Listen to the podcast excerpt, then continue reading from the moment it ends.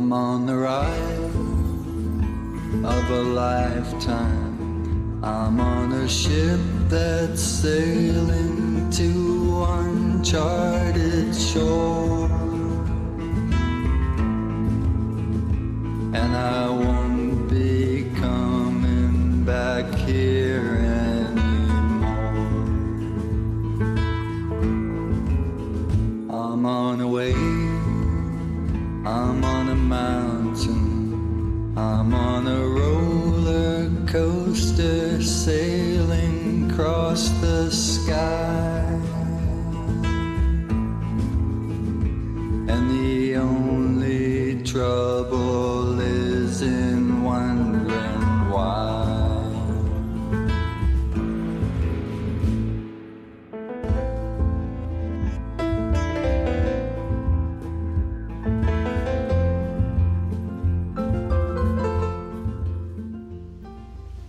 Live from Salt Lake City, Utah, this is Heart of the Matter, where we do all we can to worship God in spirit and in truth. We welcome our viewing audience for, from wherever they may be around the world, and also the people who are in house with us. Don K. Preston, we, we are emailing all the churches uh, in the Valley, Utah, uh, inviting them to come. And um, let me review the contents with you, what just came up. Let's take a look at that, Merle. Don K. Preston, better put my glasses on. Campus Church presents a discourse with. He's the president and founder of the Preterist Research Institute, Friday, September 11th, 7 to 9 p.m. Refreshments will be served.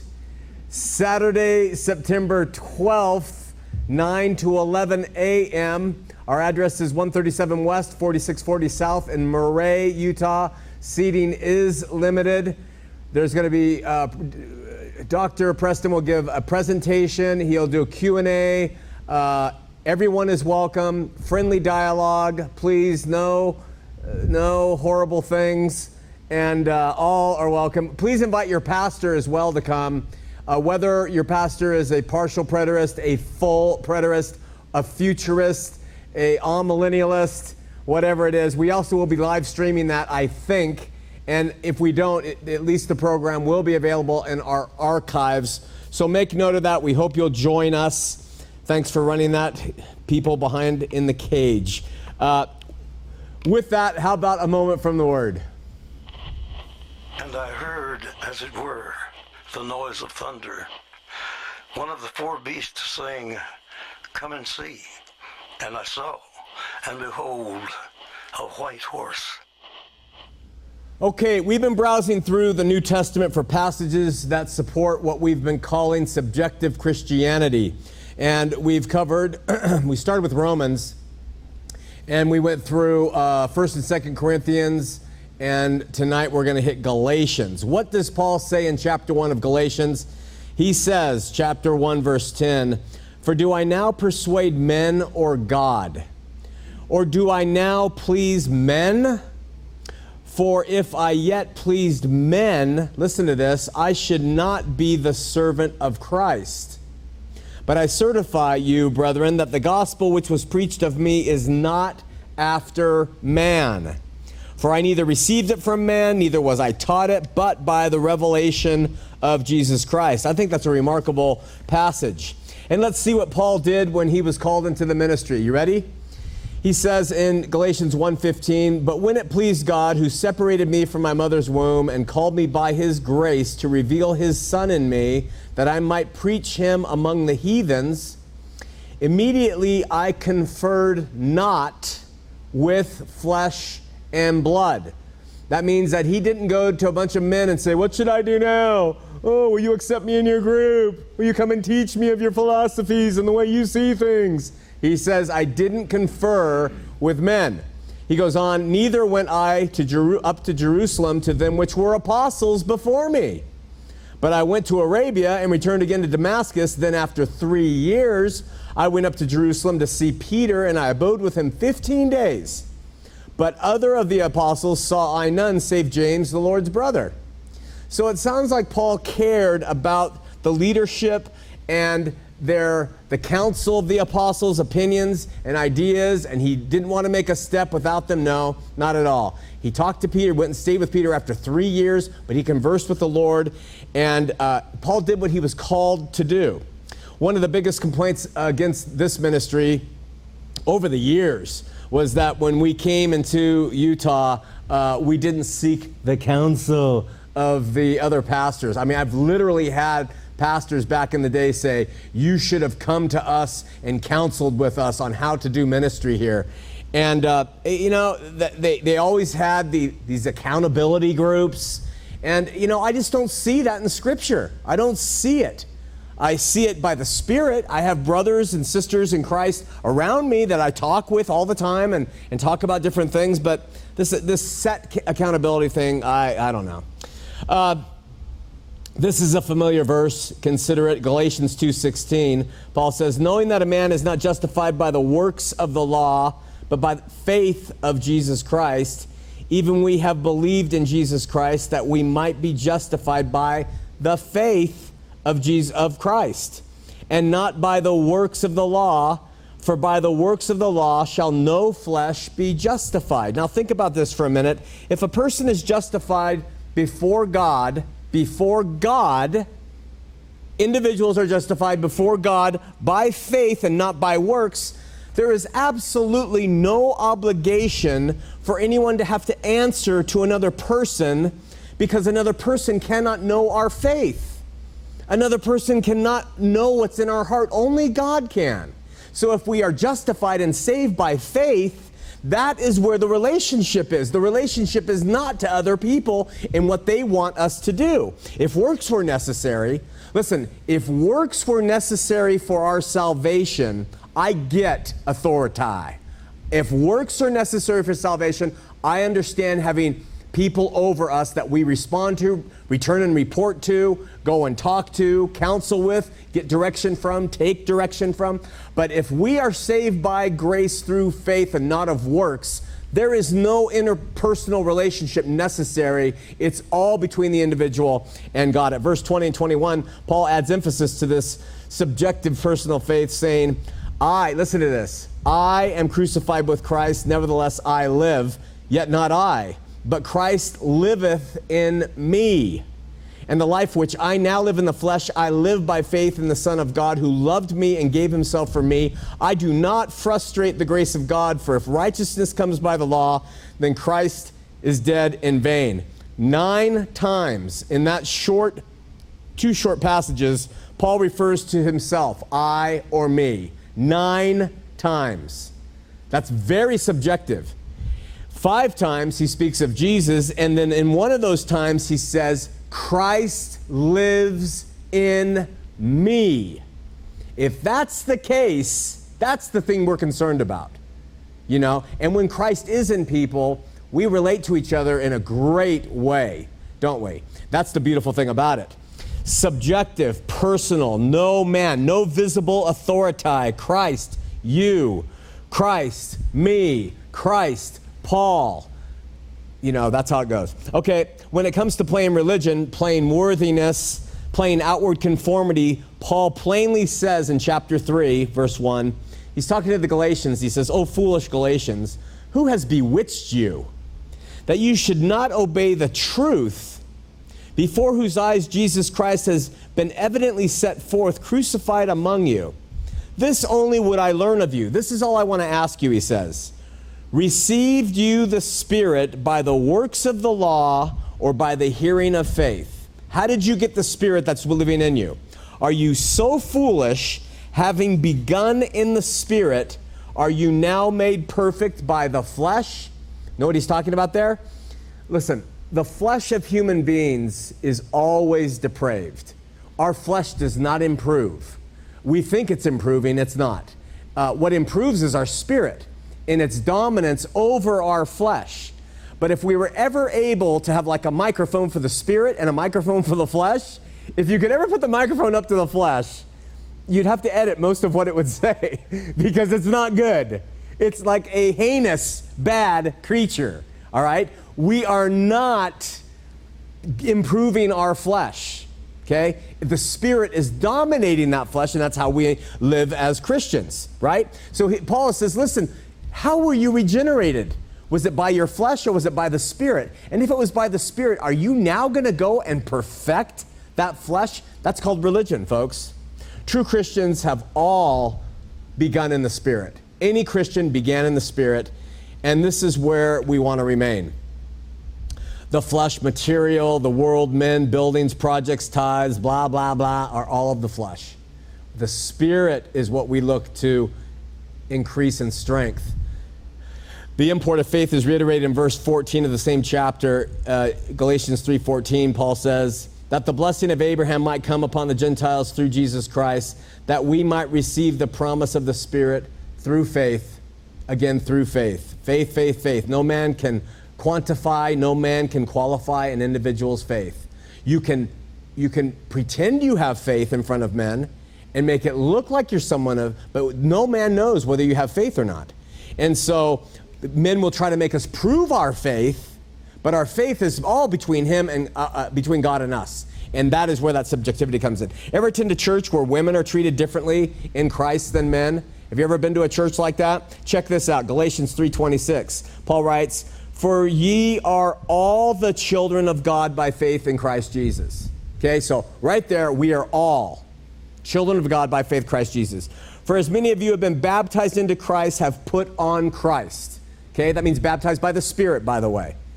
And then he says, Neither is there Jew nor Greek, there is neither bond nor free, there is neither male nor female, for you are all one in Christ Jesus. That's the relationship. There's no priestly authority. There's no men who have authority because they're in Christ, but they have more authority in Christ than a woman has in Christ. Not so.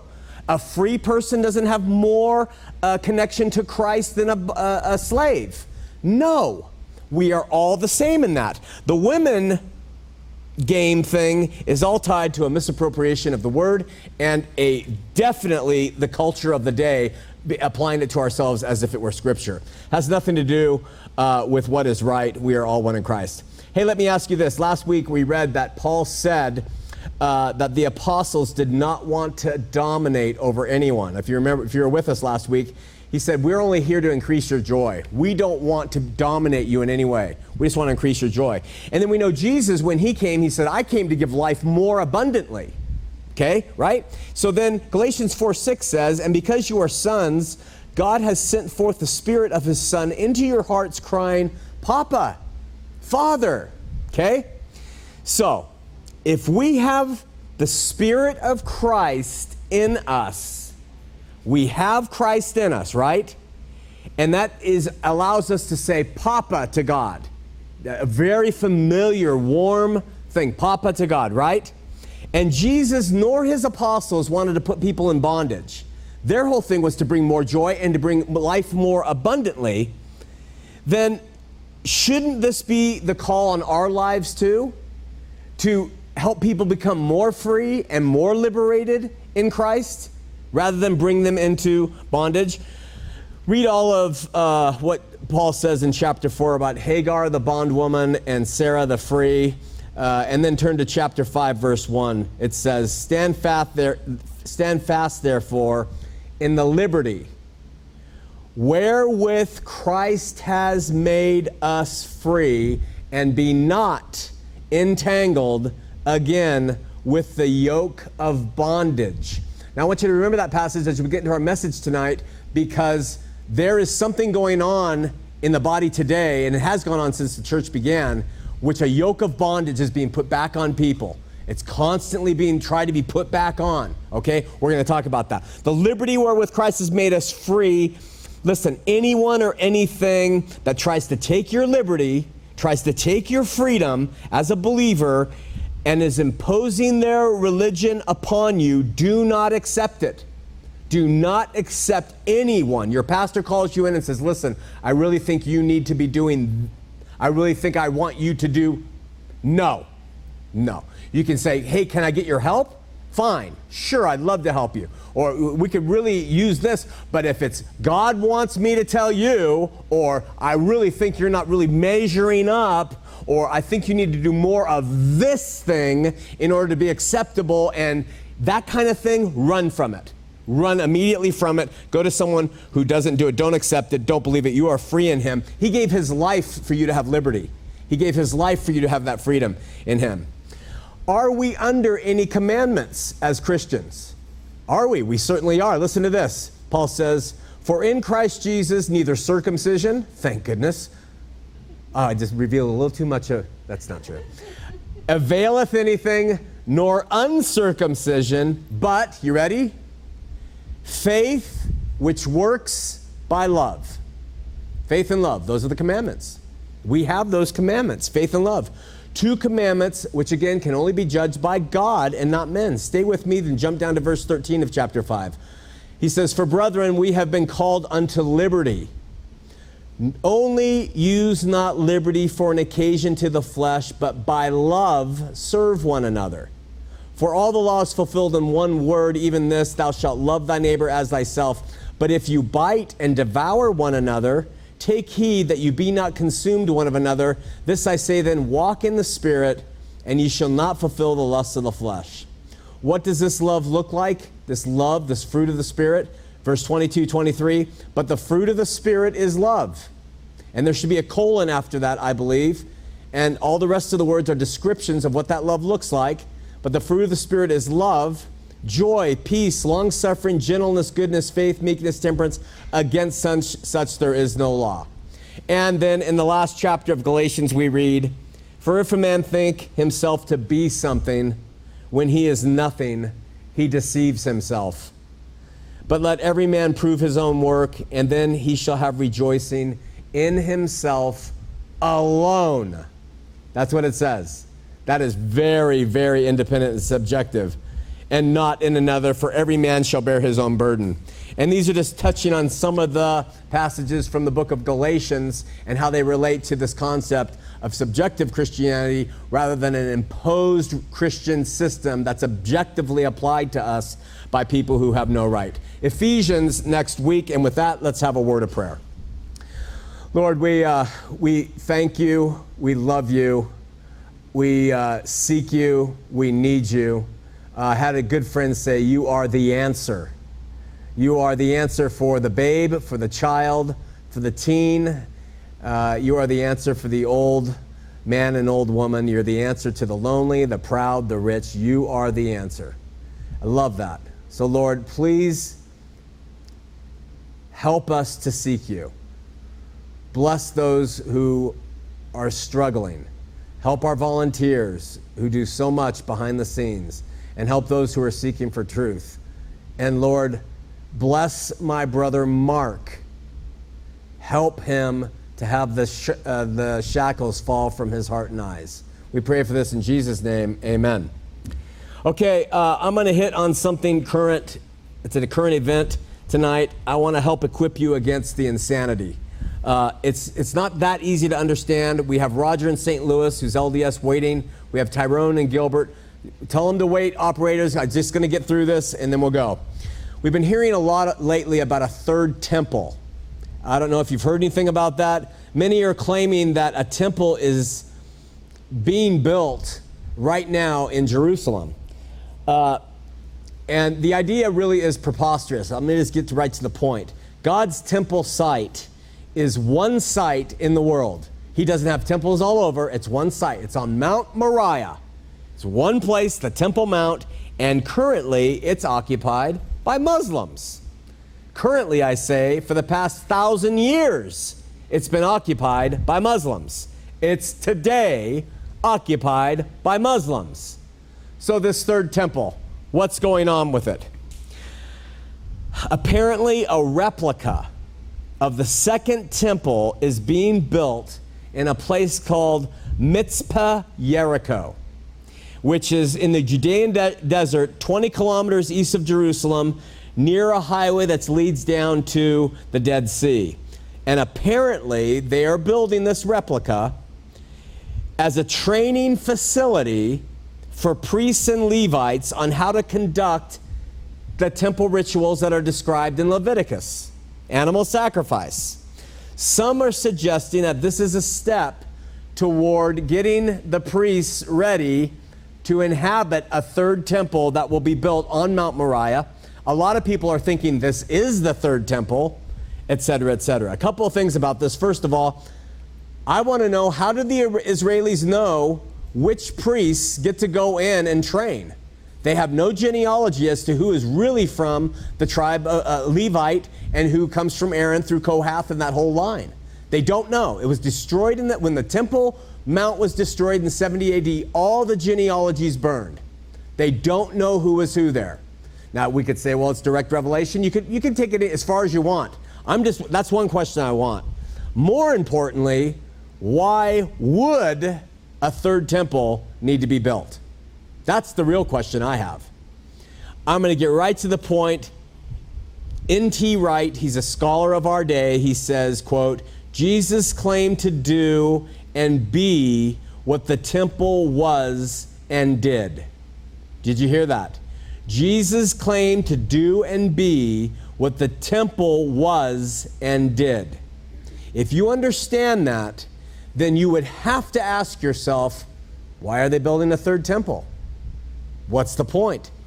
Now, due to dispensationalist teachings and futurist craziness and the great deal of Judaizing that's going on in the body today, even in the Christian church, there's a prophetic teaching in the book of Ezekiel that got some strong legs when dispensationalism came about, which is the rapture and Jesus is coming out here in the future. All right? Uh, it makes perfect sense to me that the Jews alone would, one, build a replica of the temple because they don't believe the Messiah has come and they believe the Ezekiel prophecy needs to be fulfilled. And so, if that's the case, it would make sense for them to build a replica. Add that, if they don't believe that and they're involved, it's a fantastic tourist trap and moneymaker. Can you imagine there's a billion Christians, a lot of them futurists? How many are going to go to see this training temple? So it's tremendous for um, tourism and travel, etc. I'm sorry. But all that aside, let's, eh, let's, eh, let's quickly examine the notion of a third temple. Ezekiel's ministry closes with a vision that he has of a new temple, okay? And it occupies the last nine chapters of the book of Ezekiel. 14 years after the temple at Jerusalem was destroyed by Nebuchadnezzar, in the 25th year of his own exile, Ezekiel is given an assurance that in the course of time there would be another temple in which the purposes of God would be perfectly fulfilled. Okay? Uh, it was Ezra's temple, which was destroyed by the Romans 40 years after the crucifixion of Christ. And for the last 2,000 years, there's been no temple in Jerusalem because the site, as I said, has not been available. At the time of Ezekiel's closing vision, when Ezekiel had it, there was no temple, there was no priesthood, there was no monarchy in Jerusalem. None of those things were available to them. Who brought a temple? Who said this temple uh, will be destroyed and in three days I will raise it up? Jesus said that about himself. Who brought priesthood? Hebrews clearly teaches that he is our high priest. Who brought a monarchy? It's Jesus who sits on the right hand of God overseeing his uh, kingdom. So, Ezekiel's vision, long story short, is simply saying, look, there's a temple that's coming, and he was speaking of Christ Jesus. Here's, I'm just going to jump to the whole conclusion. For a third temple to play a role, then what we would have to say is Christ and what he did and who he represents would have to be annulled for them to reenact sacrificing animals and doing this again. And all of Christ's work would have to take, like, not a back seat, it would have to be erased. And Hebrews perfectly makes it clear that what Christ did is unshakable and it's not going anywhere again. Now, here's the danger, and then we're going to go to the, open up the phones. More and more, people buy into this idea that a third temple needs to be built and that all of this stuff is going to happen, Christians are starting to embrace this idea that they maybe should start to adhere to the law. And so, circumcision, I mean, there's a passage in Ezekiel's uh, vision that says, listen, unless you're circumcised, you're not getting in. So I could see Christians who are going to become Judaizers and start saying, we better circumcise each other. That's important. Dietary laws will probably come back. Dress codes will come back, and we're going to see people falling under the law, which the New Testament clearly, clearly states it's done, it's over. He's the author and finisher of the faith. So I counsel Christians to don't paper in London called The Christian. It was owned by um, Billy Graham. And Billy Graham has done so much good work and, and everything else. But in 1967, The Christian had banner headlines, and in the headlines, it said, Erection of Jerusalem Temple imminent. And then in the story, the byline to the article said Israeli government representatives have ordered 60,000 tons of the finest Bedford stone in Bedford, Indiana, to be used in the erection of the Jerusalem temple, end quote. The article said 500 rail card loads of stone from Bedford, considered to be among the finest building stone in the world, is being freighted pre cut to exact specifications. And one consignment has already been dispatched to Israel. Shipments are being handled by Pier 26 in New York. When they give little details like that, it's hilarious to me. So, uh, I mean, so they report that all of this is going on and um, get ready. They're saying that the pillars have been made, they've been cast in bronze. This was in 1967. Uh, the third temple, it says, quote, must be built to fulfill biblical prophecy. The church, as God's spiritual temple during the present time, must give way to a material temple in the next movements of God's plan for Israel and the nation, the article said. Back in 67, they're saying this. Okay, Six weeks, six weeks later, there's this little article in the Christian magazine, in the Christian newspaper. This is what it said. It's from the Jewish ambassador to London. Quote, allow me to refer to a story appearing in the recent issue of your publication concerning the shipping of stones from the USA for the alleged purpose of rebuilding the temple in Jerusalem. I would like to point out that this story is an absolute and complete fabrication in all its aspects. There are no plans for the rebuilding of the temple. No shipments for such a purpose has been made from the USA or elsewhere, and the matter has not been considered either in secrecy, as the report alleges, or openly. In view of the fact that the temple area is now occupied by shrines of other faiths, both Christian and Muslim, and we would never touch these, the entire story must be considered an invention. Okay, it's been going on for a long time. Graham bought into it too. Chuck Smith, my mentor, uh, uh, he bought into it big time. But they've been buying in and buying in and perpetrating. And my whole point is we bit all over the LDS for their myths. We mock them for St. Joseph translated with a stone in a hat. We mock them for believing that they have the Ark of the Covenant in the Salt Lake Temple. We mock them for their myths, but we won't look at our own. This is a myth. It's a myth. And Jesus, because Jesus Christ is our everything, including our temple. Let's open up the phone lines 801 590 8413. 801 590 8413. We have Roger in St. Louis. We have Tyrone and Gilbert. We have Tom in Carthage. And do we have a spot? Did I say spot? We have a spot. We'll be right back and we'll take those calls. Because Christian laws are written on the hearts of believers and believers are independently under the influence of God through the Holy Spirit. And because all beliefs are, in the end, between God and the individual, Christianity is entirely subjective, which leaves believers with the freedom to share Jesus and to love.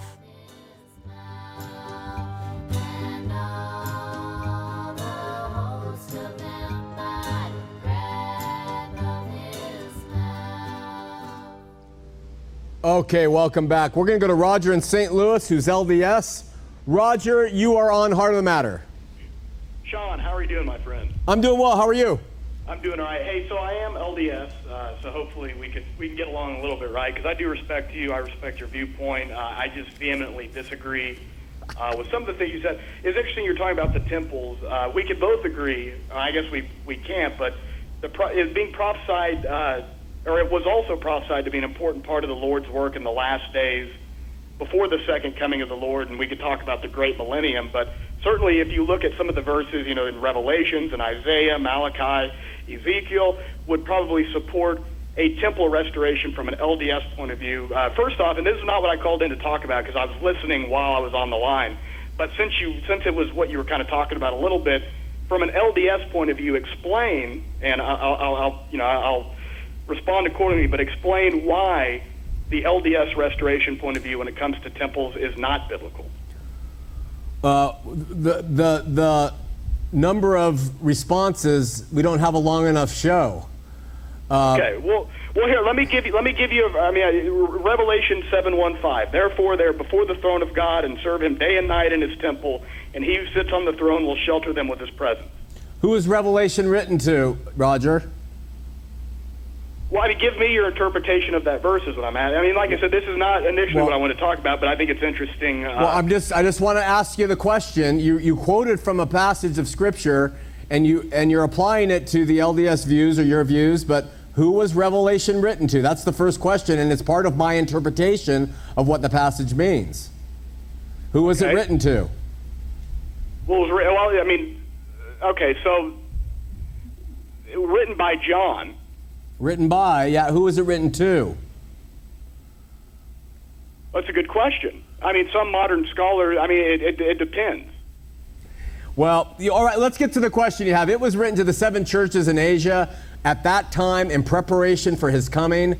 And uh, in the Greek, it says at the beginning three, t- four times, at the end three times, and all through, he's coming quickly, he's coming quickly. The word in the Greek means immediately. And it was a book that was written, uh, if you look at the context of Revelation, it was written certainly pre 70 AD when the temple was destroyed. It's also very, very apocryphal in nature. Uh, Luther didn't even think it should be along in the New Testament.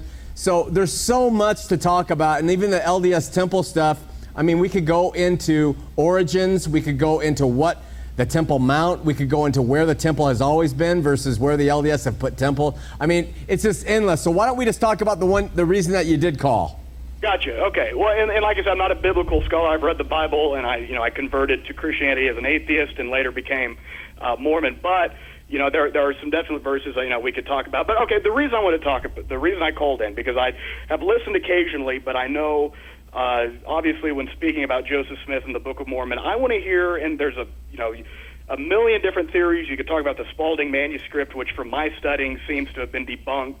Uh, you've got writings from was it Adam Smith or one of the, someone with the last name Smith, the uh, and I can't think of it off the top of my head, but they, they've had all these theories on how Joseph Smith could come up with this 500 plus page book that we call the Book of Mormon that's got so much into it. My question is, and I know it's hard to include it in just a few minutes or in a few seconds, but what is your best explanation for how Joseph came up with the Book of Mormon the way he did? Uh, uh my best explanation is that Joseph Smith was perhaps one of the great religious synthesizers uh, to walk on the face of the earth. He had a great mind he could pull and extrapolate and expound upon a number of factors that were present in his life, present in the newspapers, uh, current themes that were going on. He also uh, uh, had a vivid imagination for warfare and things. So I think that, in combination with Oliver Cowdery, and I think a View of the Hebrews certainly uh, uh, played a role in the uh, creation of the Book of Mormon. I think the anachronisms of the Book of Mormon uh, prove the book to be an utter fail. And if you look at the anachronisms, um, you might discover that yourself. You might not. But uh, well, I, well, I think that's interesting because you know my bachelor's is in ancient history. I'm 22. I just graduated from college. I plan on going into Egyptology because of that. But when I read the Book of Mormon, I, I, I disagree. You know, there's so much complexity. He couldn't have made it up. You could talk about chiasmus. That's written throughout the. You know, you look at King Benjamin's speech and you say there is no way he came up with this out of the top of his head because the writing itself is so magnificently complex. Actually, the writing itself is not complex. It's redundant. And if you make a comparison between the writing of the Book of Mormon and the clarity and and uh, and and the clearness of the Bible. I mean, great study. I think I, I hear what you're saying. I know you believe these things, but uh, I, I just. I, we have done, I think there are, I don't know, maybe 24 shows on the Book of Mormon, and they're all on the archives. And it, we went through all of this uh, with a fine tooth comb, Roger. And I think if you went and you watched those shows and then you called with your questions after having seen them, I think that we would have a very different conversation. Okay. Well, and so so I'll let you go, but and like I said, I I don't. Did I lose you? All right, my friend. I did not hang up on him. Those days are gone, I hope. Let's go to Tyrone in Gilbert, Arizona. Tyrone, you're on Heart of the Matter. Oh, how you doing, Sean? Hey, good. How are you? Good. Um, I have a question for you. Yeah. I, I watch your show religiously. You are my church. I religiously watch that's you every week, and I've learned a lot watching this show. And your sola scriptura, Yeah. um, this kind of goes hand in hand with your sola scriptura with um, the relevance of the Old Testament in regards to the New Testament. Uh, Yeah. why is the Old Testament relevant? And one of the questions I have if God's the creator of everything, why are there passages in the Bible about bloodlines? Why would that be so significant? Uh, that seems like it would be trivial to God. Uh, I'm sorry. Uh, what? Bloodlines. Oh, okay. Uh, really quickly, Tyrone. Uh, first of all, the relevance of the Old Testament. Um, it, it's really, really uh, important to understand it because when you read the New, you understand what Peter and Paul and James and John and Jesus were talking about when they would teach because they were talking, speaking from when the New Testament says Scripture or study the Scripture or uh, the, the Word of God is more powerful than a two edged sword. It was talking about the Old Testament. There was no New Testament when they were saying those things. And so the pictures and types that are in the Old Testament through everything they went through are really, really significant in both pointing to who the Messiah would be and all the prophecies that were given. And in addition, they give us they give us great lessons and they give us all those things that help us see who Christ was. Your question about the bloodlines is important. In the Old Testament, they had a temple, and in that temple, there was a pre- there were priests, Aaronic priests, and they had to be of a certain line. And so bloodlines were exceptionally important because that's the way they determined who came from who as a means to be in the uh, temple to do the work, but also the bloodline of Christ. The Messiah had to come through David. And so the, they are constantly giving their genealogies to show who comes from where so that they were certain that God, they were doing it God's way and having only the right people in those places and, that, the way they would be able to discern who the Messiah was. And so those were those are the purposes of the bloodlines then. Now, that being said, in 70 AD, when the temple was destroyed, we said this earlier, those genealogies were burned, wiped out. So we don't have those bloodlines anymore. It's done.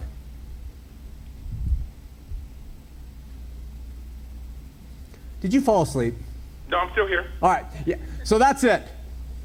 Well, one, one other question I have. Uh, Yeah. The, reason I questioned uh, some of the things in the Old Testament because uh, if people believe that Jesus was God in the flesh, Yeah. and I read certain passages in the Bible, like um, Deuteronomy 22 to 2 1, um, about stoning.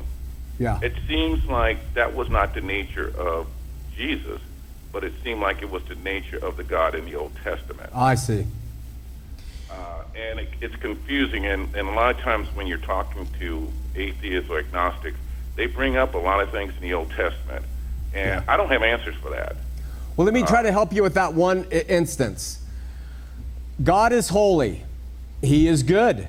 He is light, and he is he he's he's he cannot differ from that. That's what he is, okay? And so in order for us to get to him, we have to be holy. And so he had his law in the Old Testament and he said, "Listen, obey things and be holy, and you'll be okay.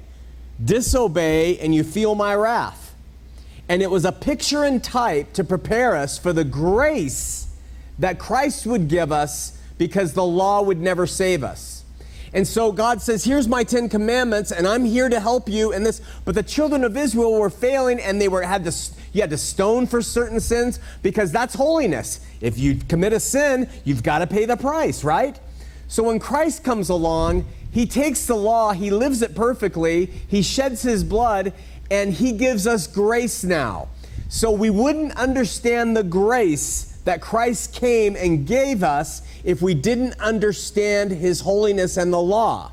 So that's the purpose of that Old Testament and how it plays into our understanding. Now, I understand, but from a humanist perspective, I understand, like, oh gosh, that's horrible. And some of those things are terrible to read. But God is God, He is holy, and He is bringing about His will through all these pictures and types. And uh, in essence, we really deserve what was going on in those in the Old Testament. It's by Christ that we've escaped that punishment. Is kind of the way to see it. Atheists have a hard time with that, but that's how I would teach it.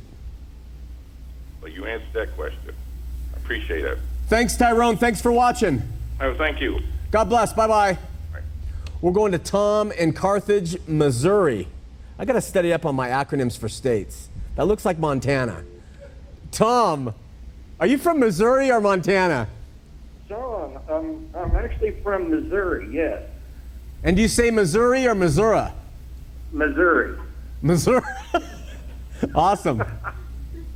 Yes, I've been trying to get a hold of you for almost a year and a half now. Me and a friend of mine, we've been watching uh, some of your shows on YouTube, and uh, I uh, started watching uh, some of your stuff on uh, on Revelation and uh, oh, what do you call that stuff? Anyway, sorry.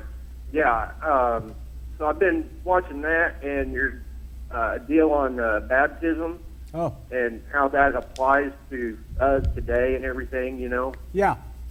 Um, unfortunately for you, buddy, I don't have a question. Um, you actually, You've been searching for me for a year and a half, and you don't have a question? yes, Yeah. All right. Let me ask you a question. yes. What church you go to? I don't go to any church. Good. What what Bible do you read? I read the King James Version Bible.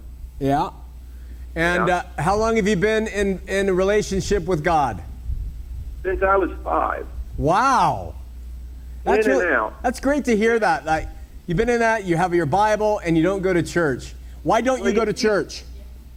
Well, Sean, here's the thing. When I was when I was five, I started going to a uh, a church that preached hell damnation, hellfire Christian. You know, um, Baptist church is what I was raised up in for several years. Say no and more. Uh, no more. Um, Yeah. Everything, everybody around here, they they preach. You know that uh, by God, if you don't pay your tithes, then you don't belong to our church. oh my God. You know, and I just don't. I just don't agree with that. Good. And yeah, so but uh, the the stuff that you did on uh, how Revelation, you know, was written to the Jews back then and not to us, I think is spot on. I mean, I've been thinking about that a lot, and I even brung it up to somebody before. I said, "What if we're just waiting on the second coming of Christ, and He's already came?" You know, because the Jews are waiting on the first coming, and we're still waiting on the second coming. Yeah. Hello, already happened Yeah. you know and and you know when you start asking yourself the questions of of who you know the revelation was uh, written to you know it's basic third grade english when you start to think about it you put in who what when where and how, you know and when you start putting that in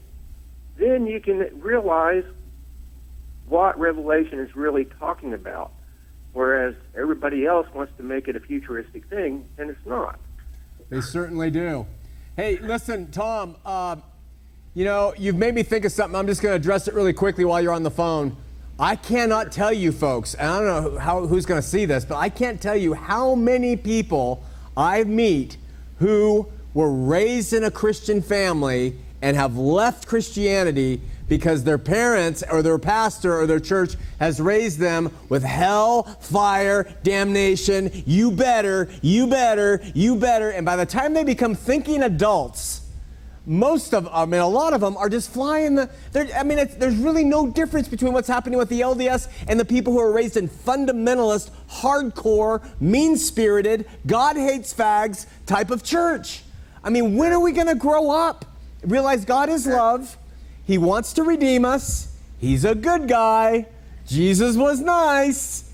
And we love him. When are we going to get back to that and stop it? So I really appreciate you bringing that out in my mind, Tom. By the way, did you know Joseph Smith of the Mormon Church was shot in Carthage, Missouri? No, he was shot in Carthage, Illinois. Well, that's what I get for trying to do a show about Mormonism. Even more important, for reading my my research staff put that on my screen right here. Yeah, and I, I didn't even think, and I just read it. Oh boy. It's Carthage, Illinois. There you go. Thank you for correcting me. I appreciate it. You're, that's all right. All right, my brother. Take care. Don, I appreciate you. You too. Bye bye. Bye. We're going to Jason in Ontario, Canada. Jason on, in Ontario, Canada. You're on Heart of the Matter. Hi. Um, are you a couple of comments? Pardon? Are you, are you there? Yeah. Hello. You're on the air, Jason. Oh, hi. Sorry. Yeah. Um, I just got a couple of comments and stuff. Um, it's interesting that, like on Sunday, my uh, pastor got talking about very like uh, his topic, and a lot of it was pretty, pretty close to what you've been talking about the last couple of weeks. And uh, he was using uh, Matthew 23 as his main, and there was a couple other places too. But um, he got talking about uh, in Matthew 23, he's talking about um, like the scribes and Pharisees and stuff, how they sit on Moses' seat, etc., et cetera, et cetera. And in verse 4, it says, um, For they bind heavy burdens, hard to bear, and lay them on men's shoulders, but they themselves will not move them with one of their fingers. And then later on, he talks about um, in verse 13, it, it says, Woe to you, scribes and Pharisees, hypocrites, for you shut up the kingdom of heaven against men. For you neither go in yourselves, nor do you allow those who are entering to go in.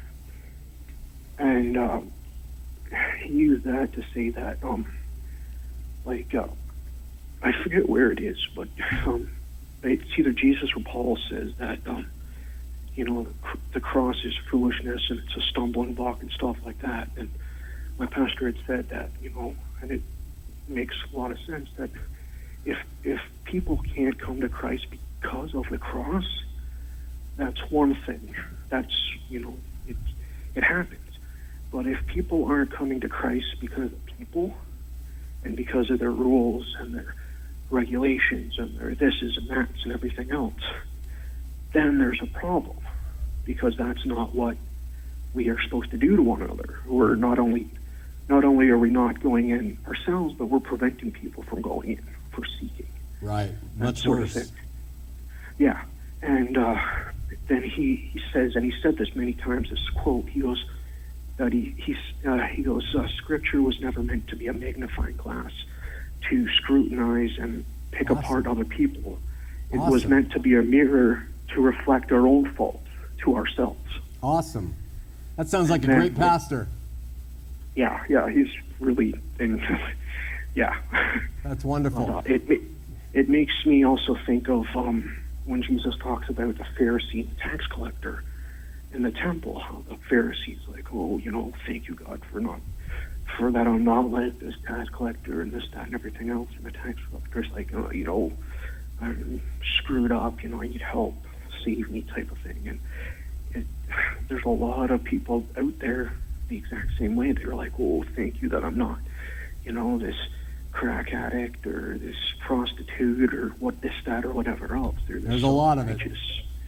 Yeah, and it's really friggin' obnoxious. But um, another another thing too that kind of ties in a little that he had talked about quite a few months ago is that he knew. I don't know how he knows this pa- other pastor, but and I'm sure there's a lot of them out there in the same boat, but he was um, this pastor went through the schooling, and you know he was a pastor for I don't know how many years or decades or whatever, but um, he was a pastor for years, and then finally gave his life to Christ. Oh, and yeah. pastor's like, how does how does that make sense that the leader of a church who's supposed to be the shepherd, you know, supposed to, you know, guide people to Christ type of thing to kind of teach and, you know, all Yeah. that sort of stuff. How how is it that that doesn't make sense? It's, It happens. It happens, Jason. I really appreciate your call, my brother. Thanks for watching out there in Ontario, Canada. yeah, and Isn't I- that by Florida? I'm just looking at what my operators are telling me. Okay. Oh, uh, yeah. Sorry. Thanks. Thanks, my brother. God bless you. Bye. Bye bye.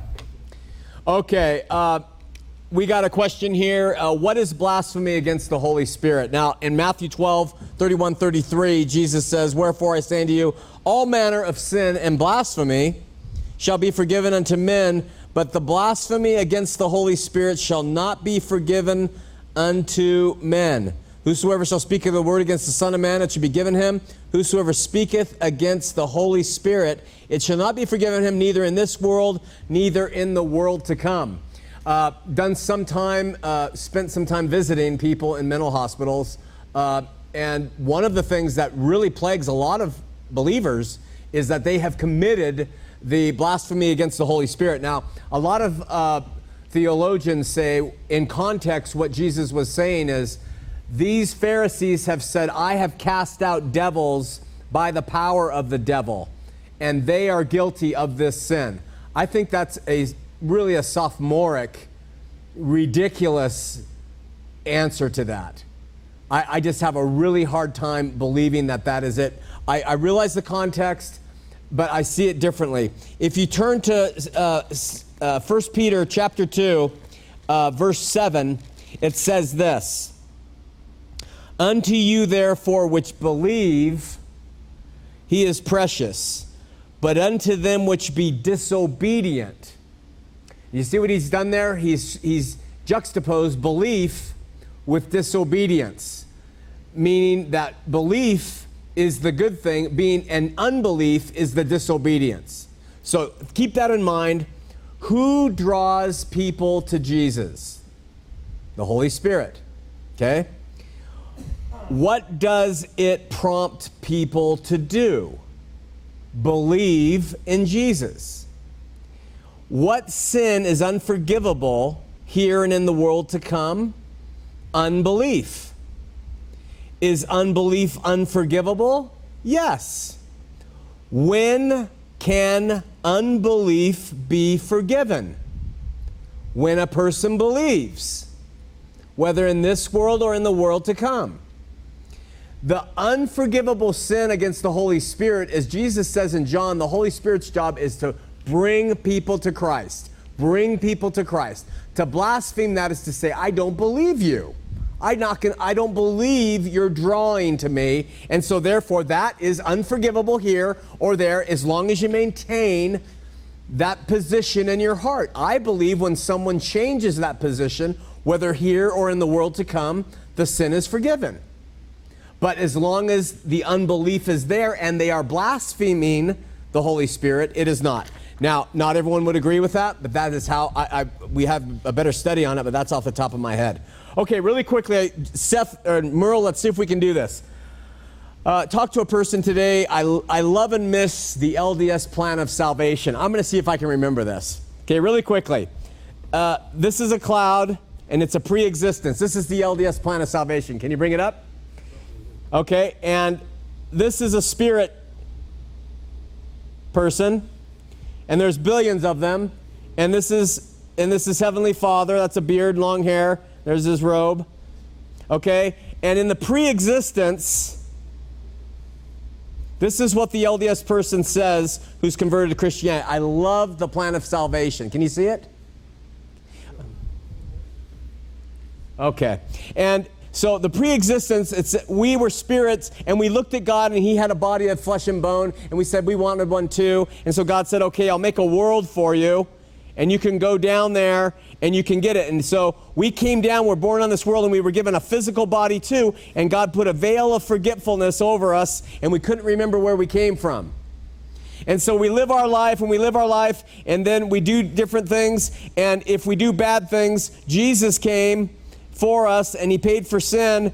And if you believe on him, then you can be forgiven of sin. And when you die, then you're going to go through the judgment and you're going to enter into one of three kingdoms the celestial kingdom, the terrestrial kingdom, or the telestial kingdom. And people who fight against the church, like Richard Dutcher, no, just kidding, like me, uh, you go to outer darkness, okay, OD. So I, I, hope you can see that. Uh, maybe on your screens at home you can. On this, it might be a little tough. So that is the LDS plan of salvation. So, what is the Christian plan of salvation? I'm going to use a darker marker. I'm going to make this really quick. Here it is. We were all created body, soul, spirit. Okay? And that was Adam and Eve in the garden. And we had relationship with God. Adam and Eve was, were told to multiply and replenish the earth. They had animals and they could have looked at the animals doing the deed. If they didn't know, they had a relationship with God. They could have said, God, how do we do this? We don't know. Or they may have known. Whatever it was, God says, do this. And he said, but don't eat of the tree. They ate of the tree. Sin came in. Now, when God created Adam and Eve, he blew his breath, his pneuma, into the clay body that he created, and man became a living soul, psuche, mind, will, and emotion. Okay? So, that this is Adam prior to falling. He and Eve have a body, they have a soul, and they have a spirit. Okay? But when they sinned, they were cut off from God. And they no longer had a spiritual access to Him. God said, The day you eat of that fruit, you will surely die. But when Adam ate of the fruit, he didn't die. He lived another 930 years. What died? He died spiritually. This was cut off from him. And so all of us live down here as unregenerated people. We live in our body and we live by our soul, our mind, our will, and our emotions. But we don't have a spiritual nature. And this is why Jesus said, You must be born again. You have to be born again in order to understand this part of your makeup, which right now is dead in you. Okay? So we go about, you know, and we can do negative things and we can do positive things in our body. The negative things, we have sex, drugs, and rock and roll. And the positive things, we have sports and nutrition and all the positive things people do. And then in our mind, will, and emotion, we have positive things that we can do. We have education and we have careers and we have hobbies and we have uh, family and our mind, will, and emotion. In the negative, it can be involved in, in whatever the mind, will, and emotion does that is negative. You know, all kinds of crime and gangsters and whatever it is, okay? So, and, and we're all down though, but look at everybody here, whether they're doing good in their body and in their soul, or whether they're doing bad in their body and their soul, we're still all spiritually dead. Okay? So Jesus comes and he puts a doorway here and he shines a light down into this world. And he says, Look, look at me. And when we look at him, Jesus, this is the doorway, and we are born again, as he said, we are spiritually regenerated. Okay? So now we are operating on all three parts of our makeup. Three in one. Get that? Tied to the Trinity. How are we made in God's image? Mind, will, emo- I mean, body, soul, spirit, Father, Son, Holy Spirit. There's the three in one deal. Okay, so then, this is regeneration. Is this the plan of salvation for the Christian? Is it over? It's not over yet. Because then, when you get here, we're now living in this area. And, and if you go to the Beatitudes, it's a really fascinating study. But when you come here, this is, a, this is all about growing in the Spirit. This is about growing in love. This is about learning to live by the Spirit now, not by the flesh. And so, we're, as Christians, we're here and we're trying to live by the Spirit, but we dip back down into here and get messed up, and we come back up in here, and we have this whole thing going on. And Paul talks about listen, you know, with my spirit, I'm serving God, but with my flesh, I'm serving sin. There's a war going on. And so, the plan of salvation for a Christian is we've been dead in sin, we see Christ, we are spiritually born again we enter in relationship with God by the Spirit, and we let Him slowly overcome this part of our lives. And, and um, I think it's not as fanciful, maybe, as the LDS plan of salvation, but I think it is certainly more biblical and uh, it speaks to me. One last question Do you think the LDS church members feel or find guidance via the Spirit of God according to your view of subjective Christianity? If so, why? If, if I think LDS people and, and Muslims and uh, uh, even atheists and Buddhists all have guidance of the Spirit of God. He loves uh, the people on this earth. And we, he doesn't, I mean, uh, Matt Slick differs with me, says God doesn't even, has no idea of who those other people are. But I believe that he is aware of all things and he is leading all people and he's drawing all people to him.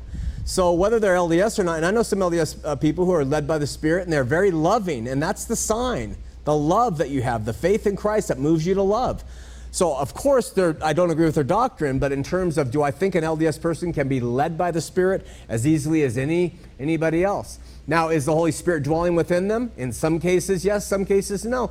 Is the Holy Spirit dwelling in some Baptists? In some Baptists, yes. In some Baptists, no. Catholics, some yes, some. On and on. It's just the individual subjective experience. So I do believe it could apply to any LDS person who has had that relationship with Him. Next week, we're going to continue on with something. We'll see you then.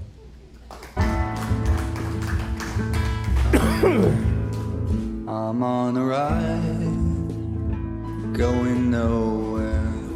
I am an existential cowboy on the wind, and I won't be coming out. I'm going in. This man's awake, a storm's arising. The dawn's waiting till a hundred monkeys know. And I can feel the light-filled monkeys start.